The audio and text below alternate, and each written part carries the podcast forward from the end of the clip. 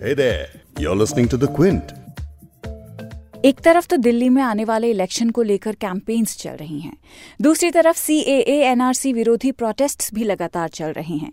साथ ही बजट 2020 पर भी सबकी नज़रें जमी हुई हैं और इन तमाम सुर्खियों के बीच एक और खबर है जिसने सोशल मीडिया पर हलचल मचा दी है। मैं बात कर रही हूँ उस वीडियो की जो कॉमेडियन कुणाल कामरा ने ट्विटर पर पोस्ट की है। ये वीडियो उन्होंने इंडिगो एयरलाइंस की फ़्लाइट में रिकॉर्ड की थी और इस फ़्लाइट में वो टीवी जर्नलिस्ट अर्नब गोस्वामी से काफ़ी कुछ कहते हुए सुनाई रहे थे, लेकिन अर्नब वीडियो में खामोश थे। कुणाल के इस व्यवहार को कुछ लोग जबरिया ज़ोर बता रहे हैं, लेकिन कुछ लोग उन्हें शाबाशी भी दे रहे हैं कि कुणाल अर्नब ही की जबान में उनसे बात कर रहे हैं। इसी पर आज हम बात करेंगे बिग स्टोरी में। मैं हूँ फबीहा सैयद।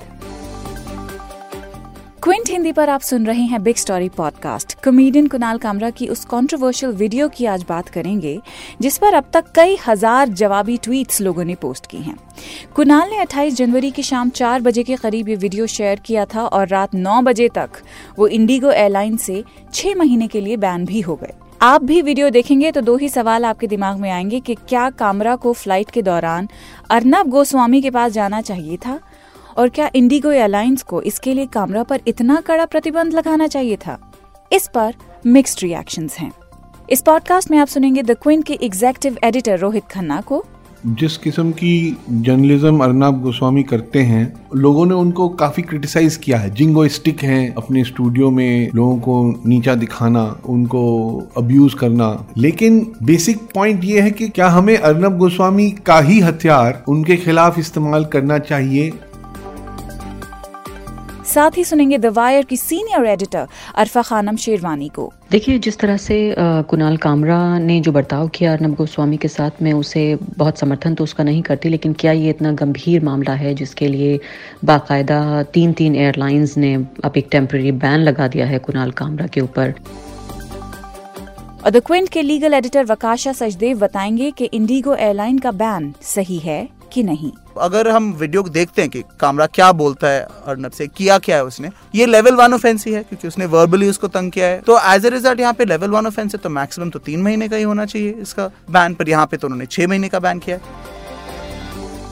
अगर आपने कुणाल कामरा के स्टैंड अप्स कभी नहीं देखे तो कंट्रोवर्सी के बारे में पॉडकास्ट में आगे कुछ भी बताने से पहले आपको कुणाल कामरा के बारे में थोड़ा सा इंट्रोडक्शन देना चाहती हूँ। कुणाल अपने स्टैंड अप में अर्नब गोस्वामी के बारे में खूब बात करते हुए दिखते हैं।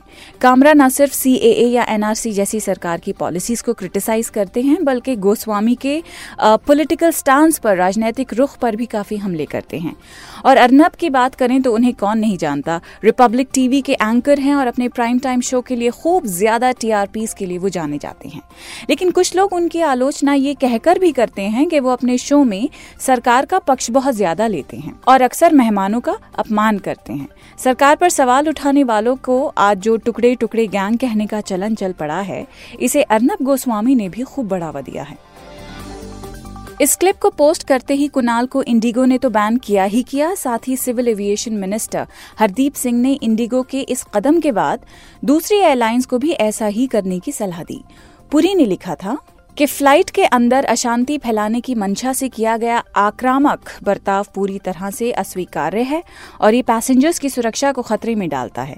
उन्होंने कहा कि दूसरी एयरलाइंस को ऐसे लोगों पर समान प्रतिबंध लगाने की सलाह देने के अलावा हमारे पास कोई विकल्प नहीं बचता। इसके बाद एयर इंडिया समेत स्पाइस जेट और फिर गो एयर ने भी कामरा पर प्रतिबंध लगा दिया और इससे बहस को मानो हवा मिल गई हो। कुणाल के सपोर्ट में एक्टर पूजा भट्ट रिचा चड्ढा और जर्नलिस्ट राना यूप समेत कई लोगों ने ट्वीट किया है। आर्टिकल 15 के डायरेक्टर अनुभव सिन्हा ने सपोर्ट में एक ट्वीट किया है, जिसमें उन्होंने लिखा है कि कामरा की इस हरकत को सामान्य परिस्थितियों में हास्यास्पद माना जाएगा, लेकिन ये समय अलग है। कॉमेडियन कुणाल कामरा पर चार एयरलाइंस के बैन लगाने के बाद ट्विटर यूज़र्स ने बीजेपी सांसद साध्वी प्रज्ञा को लेकर सवाल खड़े किए हैं। जब एक के बाद एक एयरलाइंस कामरा पर बैन लगा रही थी, तभी साध्वी प्रज्ञा भी कुछ देर के लिए ट्विटर पर ट्रेंड होने लगी। ट्विटर यूज़र्स ने सवाल उठाया है कि कुणाल कामरा पर एक्शन लेने वाली एयरलाइंस ने प्रज्ञा ठाकुर के खिलाफ कोई कार्रवाई क्यों नहीं की थी? हुआ ये था कि दिसंबर में प्रज्ञा ठाकुर ने स्पाइस जेट में अपनी सीट बदलने से इनकार कर दिया था, जिसके कारण फ़्लाइट 45 मिनट की देरी से उड़ी। बीजेपी सांसद का एक वीडियो भी वायरल हुआ था, जिसमें एक पैसेंजर फ़्लाइट लेट कराने के लिए उन पर काफ़ी भड़क रहे थे। लेकिन कुणाल के इस बर्ताव को कुछ लोग ठीक नहीं कह रहे हैं। सुनिए द क्विंट के एग्जेक्टिव एडिटर रोहित खन्ना को, जो कह रहे हैं कि भले ही कुणाल जिस तरह अर्नब से उसी लहजे में बात कर रहे हैं, जिस लहजे में अर्नब अपने शो पर आए गेस्ट से बात करते हैं, लेकिन फिर भी इस तरह पब्लिक में बात करना बिल्कुल भी सही नहीं है। देखिए, इसमें तो कोई डाउट नहीं है कि जिस किस्म की जर्नलिज्म अर्नाब गोस्वामी करते हैं, लोगों ने उनको काफ़ी क्रिटिसाइज किया है। जिंगोइस्टिक हैं, उसको लोग डिविसिव कहते हैं बिगेटेड कहते हैं सिनिस्टर कहते हैं। अर्नब गोस्वामी की जो जर्नलिस्टिक स्टाइल है, उसमें अपने स्टूडियो में लोगों को नीचा दिखाना, उनको अब्यूज करना, ये इनके प्रोग्राम में आम है। तो एक तरह से कुणाल कामरा का गुस्सा समझ में आता है। लेकिन बेसिक पॉइंट ये है कि क्या हमें अर्नब गोस्वामी का ही हथियार उनके खिलाफ इस्तेमाल करना चाहिए या नहीं? क्या हमें ही, जिसे कहते हैं अब्यूजिव लैंग्वेज इस्तेमाल करनी चाहिए, उनसे डील करने के लिए या नहीं? मैं मानता हूँ कि नहीं। कहने वालों का कुछ नहीं जाता, कमाल तो सहने वाला करता है। तो इसमें ये दो राय नहीं है कि कि कुणाल कामरा ने काफ़ी सहा है, उनके खिलाफ काफ़ी ट्रोलिंग होती, वो सह भी गए। फिर भी एक जिसे कहते हैं moral high ground if you are fighting the good fight आपको अपना मॉरल हाई ग्राउंड बचा के रखना है। ये मेरी राय है। उनका गुस्सा समझ में आता है, जो उन्होंने ज़रिया इस्तेमाल किया, एक पब्लिक स्पेस में किसी को भी इंसल्ट करना, ये किसी को भी शोभा नहीं देता। ये मेरा मानना है। इसमें कोई दो राय नहीं है, ये बहुत ही एक्सेसिव रिएक्शन है। इंडिगो के एयरक्राफ्ट में ये हादसा हुआ। उनके रूल्स के मुताबिक वो बिल्कुल हक में है कि वो कुणाल कामरा को किसी रीजनेबल अमाउंट ऑफ़ टाइम के लिए एज अ पैसेंजर वो उन्हें ना एक्सेप्ट करें। लेकिन कोई और एयरलाइन इस बेसिस पे उनको बैन करती है, ये मैंने कभी बात सुनी नहीं है। तो ये मुझे बहुत ही अजीब लग रही है। मुझे नहीं लगता जो एविएशन मिनिस्टर थे, उनको इस चीज़ में घुसना चाहिए था। उन्होंने जिस तरह की एक एडवाइजरी ऑलमोस्ट एक फरमान जारी किया कि बाकी एयरलाइंस को भी ये करना चाहिए और जैसे कि आप देख रहे हैं कि सारे एयरलाइंस ऑलमोस्ट लाइन में आके उन्होंने कुणाल कामरा को बैन कर दिया है। ये मुझे तो बहुत ही गलत लग रहा है। ये ओवर रिएक्शन है। जब हम कुणाल कामरा के एक्शन को इवेल्युएट करते हैं, हम बिल्कुल ही बैलेंस्ड ऑब्जेक्टिव तरीके से कहते हैं कि उन्होंने कुछ गलत किया। फिर उसी ऑब्जेक्टिविटी से हम बिल्कुल कह सकते हैं कि रिएक्शन बहुत एक्सेसिव है। द वायर की सीनियर एडिटर आरफा खानम शेरवानी के मुताबिक, भले ही कामरा ने जो किया वो गलत है, लेकिन बैन लगा देना थोड़ी ज़्यादा ही सख्त सजा है। देखिए, जिस तरह से कुणाल कामरा ने जो बर्ताव किया अर्नब गोस्वामी के साथ, में उसे बहुत समर्थन तो उसका नहीं करती, लेकिन क्या ये इतना गंभीर मामला है जिसके लिए बाकायदा तीन तीन एयरलाइंस ने अब एक टेम्प्रेरी बैन लगा दिया है कुणाल कामरा के ऊपर? फॉर हेवन सेक हमें याद रखना चाहिए, वो एक कमेडियन हैं और उन्होंने, उनका क्या इतना गंभीर ये जुर्म है जिसके लिए उन्हें इतनी बड़ी सज़ा दी जाए? और दूसरी बड़ी बात कि तमाम तरह के जो कायदे कानून हैं, उनको ताक पर रख कर मिनिस्टर साहब जो है, मंत्री महोदय बाकायदा ट्वीट कर रहे हैं कि वो एडवाइस कर रहे हैं एयरलाइंस को कि इस पर जो है बैन लगा दिया जाए, कि उनको ट्रैवल ना करने दिया जाए। ये किस तरह का, किस तरह का समाज किस तरह का देश है? क्या इस तरह से एडमिनिस्ट्रेशन अब भारत में होगा? हम दुनिया का सबसे बड़ा लोकतंत्र हैं, या ये इस तरह की बातों से, इस तरह के कदमों से हम ये बताना चाहते हैं कि हमारे देश में डिक्टेटरशिप लागू हो चुकी है? सिर्फ़ सिर्फ़ तानाशाही जो सरकारें हैं वही इस तरह के कदम उठाती हैं। और आप ये यकीन जानिए कि आज ये कुणाल कामरा के साथ हो रहा है, क्योंकि एक ऐसे पत्रकार के के बिहाफ पर भारत सरकार इंटरवीन कर रही है, वो सरकारी एम्प्लॉय नहीं है, वो गैर सरकारी एक प्राइवेट कंपनी में काम करते हैं। उस व्यक्ति के बिहाफ पर भारत सरकार इंटरवीन कर रही है। आज को ये कुणाल कामरा के साथ हुआ है। कल को ये किसी के साथ भी हो सकता है। जो भी व्यक्ति सरकार के खिलाफ बोलता है, चाहे वो पत्रकार है या सोशल एक्टिविस्ट है, क्योंकि याद रखना चाहिए कि जो कॉमेडी है कुणाल कामरा की, जैसे कि हर ज़्यादातर कॉमेडियन के साथ होता है, वो एक पोलिटिकल कॉमेडी भी करते हैं कि वो सरकार के खिलाफ स्टैंड लेते हैं। तो कहीं ना कहीं ऐसा लगता है कि इस मौके का इस्तेमाल करके उनको एक तरह से सज़ा देने की कोशिश की जा रही है। ये पूरे तरीके से अनएक्सेप्टेबल है जो कुणाल कामरा के साथ हुआ है। और ये एक तरह से मैं देखती हूँ कि अर्नब गोस्वामी को एक रिवॉर्ड दिया गया है कि वो जिस तरह की प्रो गवर्नमेंट पत्रकारिता करते रहे हैं, एक भारतीय समाज के एक बड़े हिस्से को, जो हाशिए के समुदाय हैं, उनके खिलाफ जो प्रोपेगेंडा करते हैं, जो भी लोग सरकार के खिलाफ आवाज़ उठाते हैं, चाहे वो सामाजिक कार्यकर्ता हों, चाहे वो जेएनयू के छात्र हों, चाहे वो पत्रकार हों उनके खिलाफ जिस तरह का प्रोपेगेंडा उन्होंने चलाया है इतने सालों में, इसको कहीं ना कहीं सरकार समर्थन करती है और एक तरह से रिवॉर्ड कर रही है उन्हें प्रो गवर्नमेंट पत्रकारिता करने के लिए। ये एक बहुत ही चिंता का विषय है कि एक कॉमेडियन के साथ एक दुनिया के सबसे बड़े लोकतंत्र में इस तरह का तानाशाही बर्ताव हो रहा है और बाकी तमाम लोगों के लिए भी एक तरह से ये अलर्ट हो जाने वाली बात है। कॉमेडी के दुनिया के कुछ परफॉर्मर्स ने भी कामरा को अपना समर्थन दिया। उन्होंने सवाल उठाया कि अर्नब जिस तरह का जर्नलिज्म करते हैं उसका क्या? अब अगर कोई उनसे उन्हीं की जबान में बात कर रहा है तो गलत क्या है? कॉमेडियन अनिर्बन दास गुप्ता ने द क्विन से बात करते हुए अपनी राय दी और बताया कि कुणाल ने जो किया वो काफ़ी ब्रेव था। I think what Kamra did today was really brave and courageous, and people will remember this for a long time. This is true, uh, speaking up to power.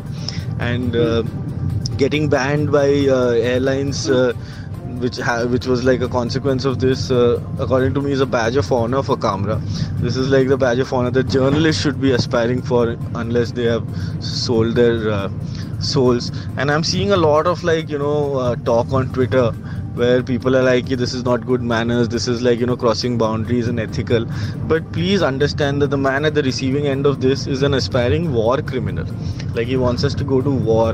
Like what what he uh, you know propagates every night in his show has nothing to do with manners or ethics. So at a time like this, uh, you know, this act is insanely commendable, and uh, I'm proud that somebody like Kunal Kamra has done it. अब जरा इस पूरी controversy का legal पहलू भी जान लेते हैं। मेरे साथ हैं द क्विंट के लीगल एडिटर वकाशा सचदेव। वकाशा, ये जो बैन लगाया है, वो इंडिगो ने किस आधार पर लगाया है? क्या एयरलाइंस को इस तरह का बैन लगाने का इख्तियार है? दो चीज़ें हो सकते हैं। एक तो है कि इंडिगो के खुद के जो रूल्स है, उनके फ़्लाइट के जो टिकट जब खरीदते हो, उसमें कुछ टर्म्स कंडीशन होते हैं। उसको अगर हम देखें तो इंडिगो का एक होता है कॉन्ट्रैक्ट ऑफ़ कैरेज ये उनके वेबसाइट पे भी मिलता है। उसमें ऐसे कोई बैन का जो है कि आपको कुछ महीने तक बैन कर सकते हैं, ऐसे कुछ नहीं लिखा है उस कॉन्ट्रैक्ट ऑफ़ कैरेज में। उसमें यही लिखा है कि अगर चाहे फ़्लाइट पे अगर आप कुछ किसी तरीके से किसी को तंग कर रहे हो या कुछ कर रहे हो तो जो भी ज़रूरत पड़े वो कर सकते हैं आपको रोकने के लिए। तो अगर आपको रिस्ट्रेन भी करना है सीट में बेल्ट पहना के ऐसे कुछ या वो कर सकते हैं तो ये उनके कॉन्ट्रैक्ट ऑफ़ कैरेज में। तो यहाँ से तो नहीं पता चलता कि वो कुणाल कामरा के अगेंस्ट छह महीने का बैन लगा सकते थे। दूसरी चीज़ ये होती है कि गवर्नमेंट ने 2017 में बोला था कि उनको नो फ्लाई लिस्ट का कॉन्सेप्ट शुरू करना है। और ये नो फ्लाई लिस्ट का ये होता है कि जब भी कोई कि, किसी तरीके से गलत तरीके से फ़्लाइट पे आ, आ, कुछ उनका बिहेवियर होता है तो उनको एक लिस्ट पे डाल सकते हैं कोई भी एयरलाइन और वो लिस्ट फिर बाद में डीजीसी को भी भेज दो जो डायरेक्टर जनरल सिविल एविएशन जो गवर्नमेंट का जो बॉडी है इसके बारे में या और और भी जो एयरलाइंस है उन सबको भेज सकते हैं कि ऐसे जो पर्सन है ये फ़्लाइट पे आए थे उन्होंने ऐसे किया था गलत तरीके से उन्होंने लोगों से बात किया था फ़्लाइट स्टाफ से या किसी और से, और इसके वजह से उनको बैन करना चाहिए। तो यहाँ पे अगर हम डीजीसी के जो सिविल एविएशन रिक्वायरमेंट्स होते हैं 2017 में जैसे हमने बोला था, उसमें उन्होंने नया रूल्स बनाए थे ये नो फ्लाई लिस्ट के बारे में। पर यहाँ पे एक प्रोसेस होता है। एक तो होता है अगर नेशनल सिक्योरिटी के अगेंस्ट हमने कुछ किया तो अगर कुछ टेररिज्म काइंड ऑफ़ अफेंस कुछ ऐसी चीज़ का कुछ डर है तो ऑब्वियसली वो दूसरी चीज़ है, वो कंप्लेन करा के उसके लिए सेपरेट चीज़ होता है। पर अगर बस ये हो रहा है कि आप किसी को तंग करें या कि आपने किसी गलत तरीके से बिहेव किया फ़्लाइट पे, उसके लिए तीन कैटेगरी होते हैं उनके। कैटेगरी एक होता है अगर जहाँ आप किसी को गलत तरीके से बात करेंगे, या आप उनको मारते नहीं है पर आप थोड़े उनके स्पेस फ़िज़िकल स्पेस पे उनको फिजिकली थोड़ा इंटिमिडेट करे थ्रेटन करे उनको कुछ उनको कुछ फिजिकली थ्रेटन करे। इसके लिए ये लेवल वन ऑफेंस होता है। इसमें अगर प्रोसेस के बाद ये पता चले कि तुमने एक लेवल वन ऑफेंस किया है तो फिर उसके बाद आपको तीन महीने तक वो बैन कर सकते हैं। फिर लेवल टू होता है कि आपने किसी को एक्चुअली मारा है, कुछ धक्का मुक्की हुआ है, ऐसे चीज़ हुआ है फ़्लाइट पे। अगर ऐसे चीज़ हो या सेक्सुअल हैरेसमेंट हो तो वो छह महीने तक आपको बैन कर सकते हैं। और फिर तीसरी कैटेगरी ये होता है, अगर आप किसी को एक्चुअली उन जान को खतरे में डालते हो, किसी एक पैसेंजर को या तुम फ़्लाइट के क्रू को तंग कर रहे हो कॉकपिट जो होता है पायलट को जाके ऐसे वहाँ पे पहुँच जाओ तो फिर लेवल थ्री ऑफेंस होता है, उसमें मिनिमम दो साल का बैन हो जाता है, वो लाइफ तक भी हो सकता है, अगर आपने ऐसे कुछ किया हो। तो ये तीन कैटेगरी है। इसमें पूरा प्रोसेस है कि पहले एक इंटरनल कमेटी होना चाहिए वो उस कमेटी में एक रिटायर्ड जज होना चाहिए दूसरे कोई भी एयरलाइन से एक मेंबर होना चाहिए और कंज्यूमर या पैसेंजर एसोसिएशन या कोई भी जिसके पास कोई कंज्यूमर राइट्स का जो कोई भी है जिसको थोड़ा एक्सपीरियंस है वो इस, इस इंटरनल कमेटी के पार्ट होते हैं। और ये इंटरनल कमेटी को देखना पड़ता है तीस दिन के अंदर कि क्या यहाँ पे ये कौन से टाइप का ऑफेंस था level one level two level three और कितने टाइम के लिए इनको बैन करना चाहिए। तो यहाँ पे सबसे पहली तो बात यह कि इतने, अगर आप टाइम फ्रेम देखोगे कि ट्वीट निकला, ये हुआ, वो हुआ तो इसमें ये भी पता नहीं है यहाँ पे कि इंटरनल कमेटी ने भी काम किया।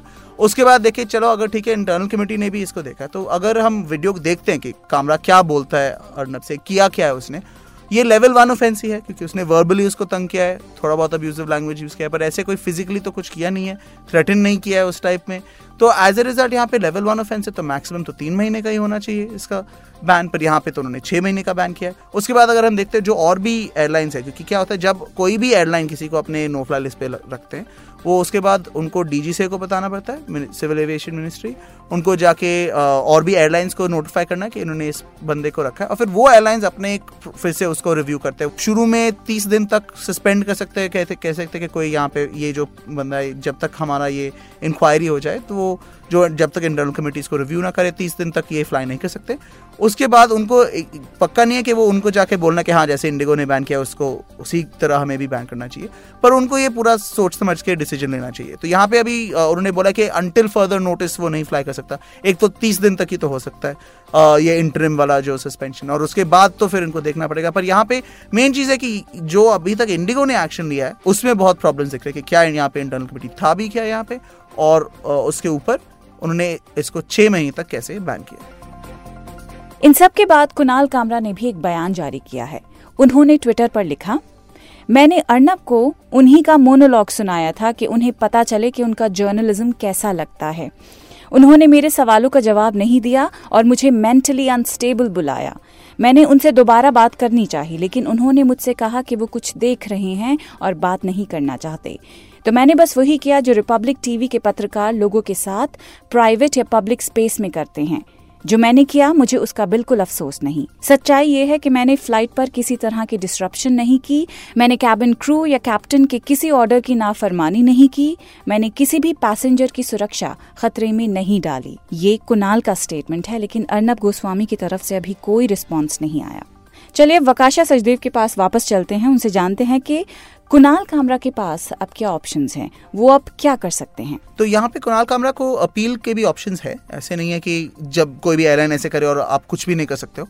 पर यहाँ पे इंपॉर्टेंट चीज़ तो ये है कि पहले उसको ये देखना कि क्या यहाँ पे इंटरनल कमेटी ने प्रोसेस फॉलो किया था या नहीं। उसके बाद अगर इंटरनल कमेटी का डिसीज़न एक्चुअली आया है कि उसको छह महीने तक उन्होंने बोला कि यहाँ पे कैटेगरी लेवल टू होना पड़ेगा उनको छह महीने तक देने के लिए उसको वो जाके अपील कर सकता है। डीजीसी का एक एपलेट कमेटी होता है वहाँ पे जाके पहले अपील करना पड़ेगा इनको। और उसके बाद अगर एपलेट कमेटी भी बोलते हैं कि नहीं इसने एक्चुअली रूल्स के, के खिलाफ काम किया है उसको बैन करना चाहिए उसके बाद वो हाईकोर्ट भी जा सकता है इसको और भी चैलेंज करने के लिए। तो अब ये समझ आ गया कि इंडिगो ही की रूल बुक के हिसाब से अगर बैन लगना भी था तो तीन महीने का लगता। अब कुणाल कामरा किस तरह इस बैन को चैलेंज करते हैं, ये देखना बाकी है, लेकिन इतना ज़रूर कहूँगी कि बुराई को बुराई से जवाब नहीं दिया जा सकता। अगर तर्क ये है कि जैसे को तैसा तो महात्मा गांधी ने कहा था कि आँख के बदले आँख वाला फलसफा अगर फॉलो करने लगेंगे तो पूरी की पूरी दुनिया अंधी हो जाएगी। और इस पॉइंट पर एक और बात कहना चाहूँगी कि कुणाल कामरा जिन बेजुबानों की आवाज़ बनते हैं, अपने स्टैंड अप से जिन मुद्दों को उठाते हैं, उनका क्या? अगर अर्नब का तरीका आपको पसंद नहीं है और आप उसी नापसंद तरीके को अपनाने लग जाएँगे तो क्या होगा? अगर ऐसा होने लगेगा तो बहस मुद्दों पर ना होकर आपके बर्ताव पर होने लगेगी। आज का बिग स्टोरी पॉडकास्ट यहीं खत्म करते हैं। रोज़ाना आपको किसी एक बिग स्टोरी से वाकिफ कराते हैं। हर एंगल से उसका जायजा लेते हैं। कल भी ऐसा करेंगे। कल फिर मुलाकात होगी एक और बिग स्टोरी के साथ। लेकिन अगर अभी तक आपने बिग स्टोरी हिंदी कहीं भी फॉलो नहीं किया तो आपको बता देती हूँ कि क्विंट हिंदी की वेबसाइट पर एक पॉडकास्ट सेक्शन है। वहाँ बिग स्टोरी हिंदी पॉडकास्ट के अलावा हमारे और दूसरे पॉडकास्ट हैं, आप वो भी सुन सकते हैं। और ये तमाम podcast Apple podcast Google podcast Spotify और जियो सावन जैसी एप्स पर भी अवेलेबल हैं।